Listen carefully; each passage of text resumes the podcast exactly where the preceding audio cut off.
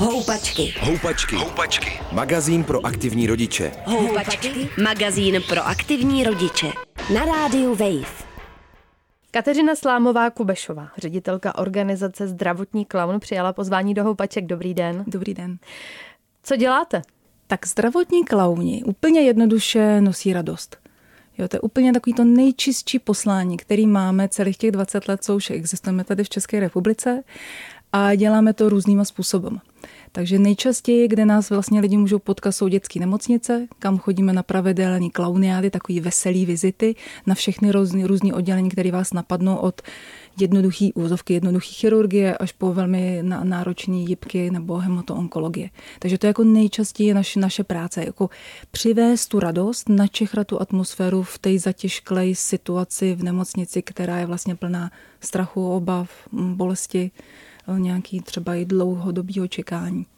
Ale zároveň za tu dobu jsme si našli i další místa, kam tu radost chceme nosit a to jsou třeba i domovy pro dříve narozené, takže chodíme vlastně úplně zase na opačným spektru věkovým, takže chodíme za lidma, kterým je 60, 80, 90 i 100 let.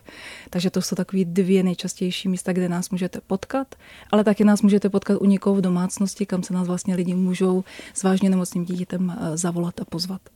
To, co vy říkáte, že klauni vlastně dělají, tak zní jako strašně těžká práce. Kdo ti klauni jsou? Kdo jsou naši klauni? Tak jsou to umělci v první řadě a profíci. Protože my jsme šli cestou opravdu profesionálního přístupu k té věci protože je to na jednu stranu velmi lehká, radostná, veselá věc, ale chceme ji dělat pořádně a vážně. Takže my si ty lidi na začátku už velmi náročným konkurzem vlastně vybíráme. Jsou to několika kolový víkendový setkání, třeba ze 100 lidí si vybereme pět. A pak je školíme, vlastně nejdřív se chodí dívat, zjišťovat, jestli vlastně opravdu ta práce je pro ně a pak za, i zaučuje kolegy, mají mnoho vlastně v školení a vzdělávání. Takže když ten člověk tím projde, tímhle tím kolečkem a vstupem, tak je to clown junior, který se potom učí od svých kolegů, kteří to dělají už opravdu leta. A často jsou to teda umělci, ještě jenom k profesi, a to znamená, jsou to herci nebo muzikanti profesí, pracují v divadlech menších, mají svý vlastní věci, improvizační aktivity. A nebo jsou to i nějaký jiný profese, jako třeba učitel na střední škole nebo učitelka v mateřské škole. Máme evangelického faráře, překladatelku. Ale musí to být člověk, vlastně, který má v sobě nějaký umělecký potenciál, má empatii a je to zralý člověk hlavně. To znamená, nejde zachraňovat svět, jde opravdu s tou misí rozdat tu radost a musí to zvládnout, tu situaci. Vy jste říkala, že máte klauny juniory a teď ti klauni seniori. Napadlo by vás, napadlo by vás teď nějaký rychle, o kterým byste nám třeba něco řekla, jak si ho můžeme představit? Můžete si ho představit jako velmi fit 60-letého muže, eh, mima, a zároveň se můžete představit i vlastně jako 40-letýho chlapíka, protože vlastně lidi, kteří u nás jsou 20 let, buď začali vlastně opravdu v mládí, takže to jsou vlastně třeba tyhle dva mi napadly. Jeden náš umělecký ředitel, který je vlastně v organizaci úplně od začátku, to je senior opravdu tím, že prošel vlastně to klaunování všechny nemocnice a teď už je sám lektor a coach a vede ty ostatní klauny. A nebo je to zase náš druhý kolega, Petr Liška třeba, profesor Archibald s mým klaunským jménem, který třeba zase rozvíjí ty své zkušenosti ve speciálních projektech. Takže spolu s kolegy vymysleli třeba projekt Radio Clown, takže když vlastně my jsme třeba nemohli chodit za klauny, eh, za seniory do domovu za covidu, chviličku sice, ale tak jsme začali přemýšlet, jak jinak tam ještě být, tak vymysleli třeba nový projekt, takže se takhle začínají třeba specializovat naši klauni. A zmiňujete muže, to je zajímavý. Máte víc mužů než žen? Máme, no vidíte, uh, ne, máme tak přibližně uh, půl na půl ženy a muže. A vzala jsem si zrovna příklad muže. Jeden z váš klaun, který je jehož klaunským jménem je Evžen Hustoles, to se mi moc líbí to jméno, říká, že ta práce zdravotního klauna je to nejhezčí, co kdy v životě dělal. Říkají to dost všichni a myslím, že se tam každý opravdu najde jako velký sycení pro sebe jako člověka, jako bytost a zároveň to může být třeba i zajímavý propojení právě s tou jejich dalších životníma rolema. Ať to je jako herec, ale taky jako sycení pro rodiče. Takže jsou velmi nadšení, bych řekla. Opravdu vždycky, když se potkáme, máme jednou za rok setkání vlastně celé organizace, kdy se sejde opravdu přes 100 lidí z celé republiky, tak je to bzučení, hučení a bezvadná nálada. Je to velký vděk. Jsou klavní rodiče? Jsou klavní rodiče Jo, a často pak někdy bývá pro ně ta otázka a často si třeba i známí nebo lidi ptají, jak to vlastně zvládají chodit za nemocnými dětmi do nemocnice. A ta jejich odpověď, a viděla jsem to xkrát, je to, že je chrání ta klaunská postava. Kromě toho samozřejmě, že oni na sobě pracují, mají psychologický supervize a podobně, tak oni tam nejdou za sebe, oni tam nejdou jako Hanka Maleníka, ona tam jde jako vrcholová sestra Patálie. To znamená, ona se jako obleče, ona i ta stačí jenom tam malinká maska, ten červený nos vlastně by stačil, i když má svůj kostým moc pěkný, tak se obleče do té role a nejde tam za toho civilního člověka, který opravdu pak lituje nebo je dotčený tou situací, protože vidí, jak je to těžký, někdy vlastně beznadějný, ale jde tam a má to svoje poslání, tu misi a to je ta radost a ten smích a rozesmá toho člověka, i toho rodiče, i toho lékaře, i tu sestru. Pojďme k tomu průběhu, jak ta návštěva vypadá. Já si představuju, že musí, než vtrhne ta radost eh, do toho pokoje těch dětí, tak tomu musí asi předcházet docela podrobná příprava, ne? Jako mm, vlastně s kým se tam potkám, kdo, kdo mě čeká, hmm. jakou má třeba právě prognózu. To jsou asi věci, které potřebují klavně vědět. Ano i ne. Určitě vždycky začíná ta klaunská vizita, klauniáda, tím, že klauni přijdou na sesternu nebo na takovou tu recepci, jak je na těch odděleních a zeptají se vlastně na ten stav na tom oddělení. Do jakého pokoje můžou, do jakého ne, jestli tam nějaká speciální situace, třeba někdo je po operaci nebo nevidí, nebo mluví jiným jazykem, nemluví. Jo. Takže zmapuju tu situaci, ale vlastně neznají třeba úplně všechny přesné diagnózy nebo úplně, jak bude ta prognoza vypadat. Mm-hmm. Spíš jenom, aby věděli, kde třeba se mají malinko krotit, protože myslím, že to vtrhnout na oddělení je jako to výstižné, protože je to takový jako ži, živelná energie, která tam s ním přijde. Takže s tímhle oni pracují, ale zároveň se nechtějí úplně zatěžkat s vším, protože prostě potřebují být spontánní a improvizovat. A teď uh, už to všechno vědí a přijdou na ten pokoj a co se, co se děje? Děje se nejčastěji tohle, že se zeptají, zaťukají, zeptají se, jestli můžou dál. A a pak se něco děje. To oni přijdou, oni mají jasné poslání udělat tu vizitu. A protože jsou trošku jako srandovní lékaři nebo neobvyklí lékaři a sestry, tak jim to nejde třeba. Jeden, jednomu to hrozně jde a druhýmu v tom hrozně pomáhá, takže mu to nejde. A berou do hry vlastně tu situaci. Jestli tam je malý dítě, teenager, babička, maminka, takže s tím nějakým způsobem pracují. Někdy to je kratičká chvilka, někdy jsou tam 20 minut, někdy o, klauniada se odehraje mezi dveřma, kdy ten teenager řekne, že opravdu to teda fakt nechce, ale vlastně ta klauniada nastane v tom odmítání a vlastně to je jako bezvadný, protože vlastně co můžete jako dítě dělat v nemocnici, jako nemáte nad ničím tu moc ani sílu, ale můžete odmítnout ty klauny. A můžete to s gustem třeba dělat 10 minut a oni to pořád zkouší. Jo. Takže tam vlastně se něco takového odehrává. Uh-huh. A funguje to vždycky? Funguje to většinou. Jo, a ani my si neděláme patent na to, že to má být na 100%, protože to znáte ze života, prostě ne vždycky je fakt šance, že ten člověk se chce zasmát, může zasmát. Hmm. A ty s těmi dětmi je to asi v tomhle trochu úspěšnější, ne? Ten, je to ten poměr. A samozřejmě s menšími dětmi je to snažší. Někdy to může být těžký, třeba, že rodiče odmít, chtějí třeba odmítnout klauna dřív, protože mají pocit, že se to nehodí ale to dítě by se třeba rádo zasmálo a ten rodič by se taky rád zasmál a vlastně si to třeba nechce dovolit. A to je možná třeba ta situace, jakože to přijmout, že to takhle prostě jde a klauni to zkusí a zase odejdou, samozřejmě nevlamujou se tam. Ale jako můžou nastat situace, kdy se člověk prostě netrefí do té nálady nebo na tu, do té chemie té situace a tak zase s tím pracují, jdou dál. A třeba někdo to ještě zkusí zaťukat, vrátí se a podaří se to. Jací jsou ze zkušeností zdravotních klaunů děti pacienti vlastně? Mě to právě napadlo v souvislosti s tím, jak jste teď říkala, že někdy je třeba ta diagnoza tak vážná, že by dospělý nebo už větší člověk si řekl, tohle se prostě nehodí a ty děti ale tohle vůbec nemají, že jo, ty zábrany. Děti tohle nemají, ne je to tak. A zároveň třeba někdy potom už pozdějším jako dospívání a v případě leží na oddělení, jako kde vlastně bojí opravdu se smrtelnou nemocí, tak a neví, jak to dopadne, tak jsou si vědomí náhledu té situace, ale vůbec to neznamená, že ty návštěvy těch klaunů na ty setkání právě třeba s onkologickým pacientem nemůžou být opravdu nádherný a radostný a těší se právě ta pravidelnost těch návštěv, protože my tam chodíme opravdu na ta oddělení pravidelně každý týden, jednou za 14 dní. Oni ví, že ten jejich klaun zase za nimi přijde.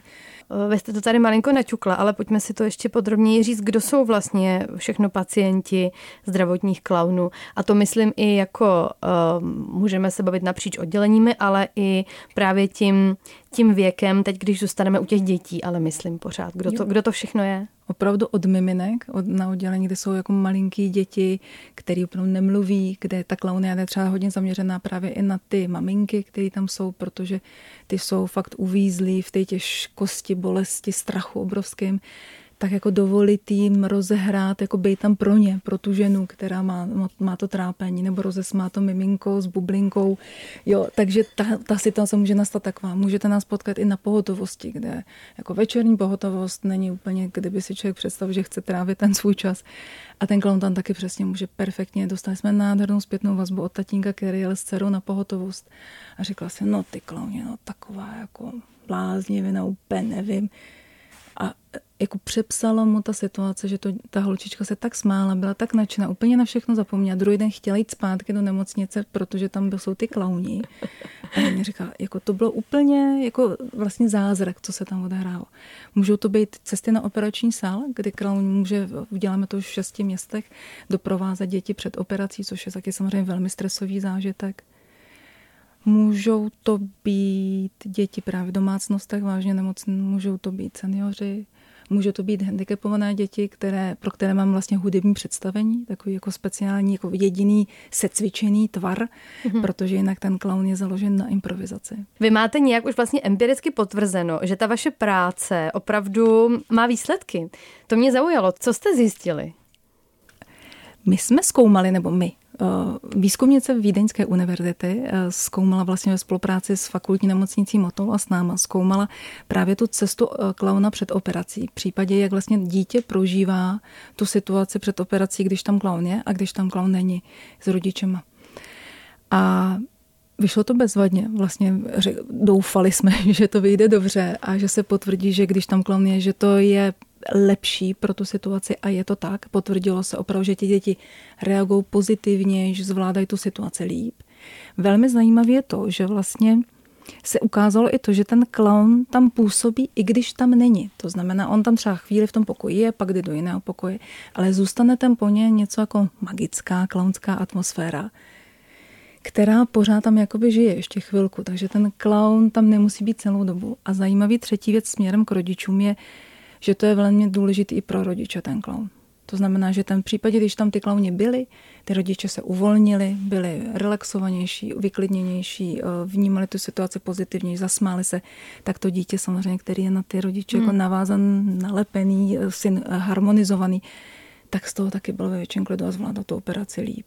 Hmm, Vy jste zmiňovala, že uh, se to hm, propisuje pozitivně i na personál nás přizývá personál po těch letech spolupráce, nejen aby jsme tam vlastně potěšili ty děti na pokojích, ale třeba případně nějaký těžký zákrok nebo třeba jenom odběr krve nebo nějaký měření, aby jsme malinko, tak se nás přizve k té situace. To je jedna věc. Hmm. A zároveň jsme fakt viděli i za, za vlastně během epidemie covidu, kdy ty nemocnice byly hodně zavřený, ale my jsme díky dlouhodobé spolupráci, hygienickým kodexu tam mohli chodit, tak bylo, jako jsme byli hrozně vítáni, ten personál byl hrozně rád, že tam nás má, že nás zná a že tam vlastně tu radost můžeme udělat i pro něj, jako potěšit je, protože jsme ta obrovská zodpovědnost, ten stres té práce je velký. Dá se říct, že nějaký oddělení je opravdu hodně náročný? Jo, jsou to určitě oddělení, kde třeba je jasný, že ten život toho dítěte už nebude dlouho. Jo, tak to si myslím, že klauni s tím pracují, ví to, ale jsou určitě momenty třeba nějakého jako propadu toho stavu těch pacientů, nebo že náhodně ho tam nepotkají, tak je to pro ně náročný určitě. Vy jste zmiňovala ty supervize, které klavni mají, to má spousta lidí v těchto těch službách a je to určitě hodně potřeba. Máte od nich třeba i právě zpětnou vazbu na, na tyhle situace. Já vím, že se eh, zkoušejí chránit tou postavou, nicméně ta práce musí být přece strašně náročná. Ano, ale je opravdu ta, ta živelnost, ty energie a hlavně to často, že vlastně v té nemocnici oni fungují ve dvojici. Hmm. a je tam nějaká síla, to, že samozřejmě, když třeba jeden z těch klaunů, prostě je to pro ně nějak těžký, tak taky si třeba řeknou, dají si chvilku pauzu, můžou se sundají se nos a vedle si prostě řeknou, potřebuji chvilku nádech, výdech, napít se a můžeme pokračovat ale kdyby něco nastalo takhle těžkého. Mm-hmm. Jo. Mm-hmm. A pak jsou situace, kdy opravdu chodíme v rámci programu Přezůvky máme do domácností, jak jsem říkala. Je to věc, kterou se opravdu lidi můžou objednat, zavolat si klauna uh, domů. A to jsou situace přesně jako s vážně nemocnými dětmi, často v paliativní péči. A tam už chodí vysloveně klauni do tohle domácího prostředí, jenom určití klauni, kteří jsou na to speciálně vyškolení a kteří si to vybrali, tuhle cestu. Jo, protože to už je opravdu ještě extrémní práce v té domácnosti, ale může to jako být z toho nádherný zážitky, přestože by si člověk opravdu smrt a klauna a radost a smích nespojoval, tak se, tak se to může potkat. Já jsem si všimla, že teď pracujete v centrech, i kde se s dětmi registrují ukrajinští uprchlíci. Co je tam nejvíc potřeba, jak to tam vypadá? Já jsem se tam zrovna před chvilku byla taky podívat na kolegy. Co jste tam viděla? Co jsem tam viděla? Viděla jsem tam děti s jednou hračkou s igelitkou, viděla jsem děti, které čekají hodiny a hodiny, než přijde jejich maminka na řadu, aby se hmm. zaregistrovala k pobytu. Nejsou to děti nemocné, ale jsou to děti, které prostě ztratili svůj domov jako během pár dnů, odešli do cizí země, kde nikoho neznají a jsou vlastně opravdu vystaven obrovskému stresu, protože ví, že v jejich zemi zůstali prostě příbuzní tatínek a vlastně oni jsou úplně někde jinde. A v tom si myslím, že je vlastně podobná ta mise, to poslání zdravotního klauna, proč tam máme být, je tam vnést takový nějaký možná pocit normálnosti, aspoň chviličku, nějak malinko zase rozčeřit tu, tou svojí živolnou energií. Klaun nepotřebuje tlumočníka, v tom jsme jako výborný, že opravdu hudbou, jazykem, pohybem vlastně může přistoupit ke komukoliv. A viděla jsem taky to, co vlastně je častý, že i když klaun je poměrně je taková veřejná a intimní postava v jednom. Takže on může klaunovat pro vás, vy s ním můžete mít skvělou chvilku a dělá to v sále, kde prostě sedí dalších 500 lidí, ale je to takový jako ten kámen na hladinu, takže se jako hraje klaune pro dvě, tři děti, ale pak se zasměje 20 lidí okolo něj. Jo. A to si myslím, že je skvělé, když tam ten tam klaun takhle chodí a po těch kapičkách to tam jako rozesejvá. A či to byl nápad? Náš, my jsme sami oslovili vlastně pražský magistrát, eh, protože když to hned začalo, tak jsme řekli, to je místo, kde bychom mohli být užiteční, nabídli jsme jim vlastně naše pravidelné návštěvy a jsme rádi, že vlastně naše dárci nás podporují v tom, že můžeme dělat kromě téhle pravidelné práce i tohle navíc. Co naši klauni v těchto situacích dělají a myslím si, že, že to je pomocný pro ty děti, je vlastně převedení té pozornosti na něco jiného, na něco, co by je vlastně na ten zdroj radosti i v nich. Jo, to znamená odpoutat si tu pozornost od toho opravdu stresu, čekání, nevím, co mám dělat, jsem tady ztracený a podobně, nebo kdy to skončí, hmm. ale je to jako to tady a teď, můžu mít tu radost a můžu jít ze sebe mít a nepotřebuju k tomu žádný jiný věc, jenom sám sebe a to setkání s tou druhou bytostí. A to stejně vlastně dělá klon v té nemocnici taky nepotřebuje k tomu vlastně nic, než to setkání těch dvou lidí. Jo. To vlastně ten clown je pro všechny. To je na něm taky to skvělý. A je vlastně jako přímý a otevřený a rovný v té komunikaci. Nerespektuje ty hierarchie, což nikdy v nemocnici je velký zdroj humoru a, a nějaký podměšilosti, ale je to skvělý v tom, že opravdu může přistoupit k tomu člověku jako ze srdce do srdce. Kolik vlastně klaunů v Česku je? Máme 93 klaunů takže jsme poměrně velká organizace, bych řekla, jako jedna z největších na světě klaunská a fungujeme ve všech regionech. Napadá vás, co by se mohli od vašich klaunů a té vaší praxe učit rodiče nemocných dětí, ať už jde o dlouhodobou, ale i nebo i třeba o tu krátkodobou nemoc? Chápu, že to je náročný pro rodiče a speciálně v některých situacích opravdu třeba vážných nemocí nebo dlouhodobých hospitalizací, ale je dobrý, aby si dovolili se zasmát aby oni sami vlastně si dokázali dovolit mít radost, mít uh, nějaký zdroj, jako, který je samotný sytí. A nemusí to být ani ve spojení zrovna v tu chvíli, ani s dítětem, ani ko, čímkoliv jiným. Aby oni sami v tohle v sobě měli. A to, to se hrozně samozřejmě odráží na to dítě. To, je to někdy těžký. Jo, a jsou to lidi, kteří to reflektují a sami si to pak řeknou, že se nedovolí se zasmát, protože jejich dítě je na onkologii a dovolit si to Jo, takže to si myslím, že ten klaun třeba tohle může naučit ty rodiče dovolovat se zasmát. Kateřina Slámová Kubešová, ředitelka organizace Zdravotní klaun, byla hostem dnešních houpaček. Děkuji, že jste přišla. Já děkuji moc za pozvání. Houpačky. Houpačky. Magazín pro aktivní rodiče, který sebou můžeš vozit v kočárku. Přihlas se k odběru podcastu na wave.cz lomeno podcasty a poslouchej Houpačky kdykoliv a kdekoliv.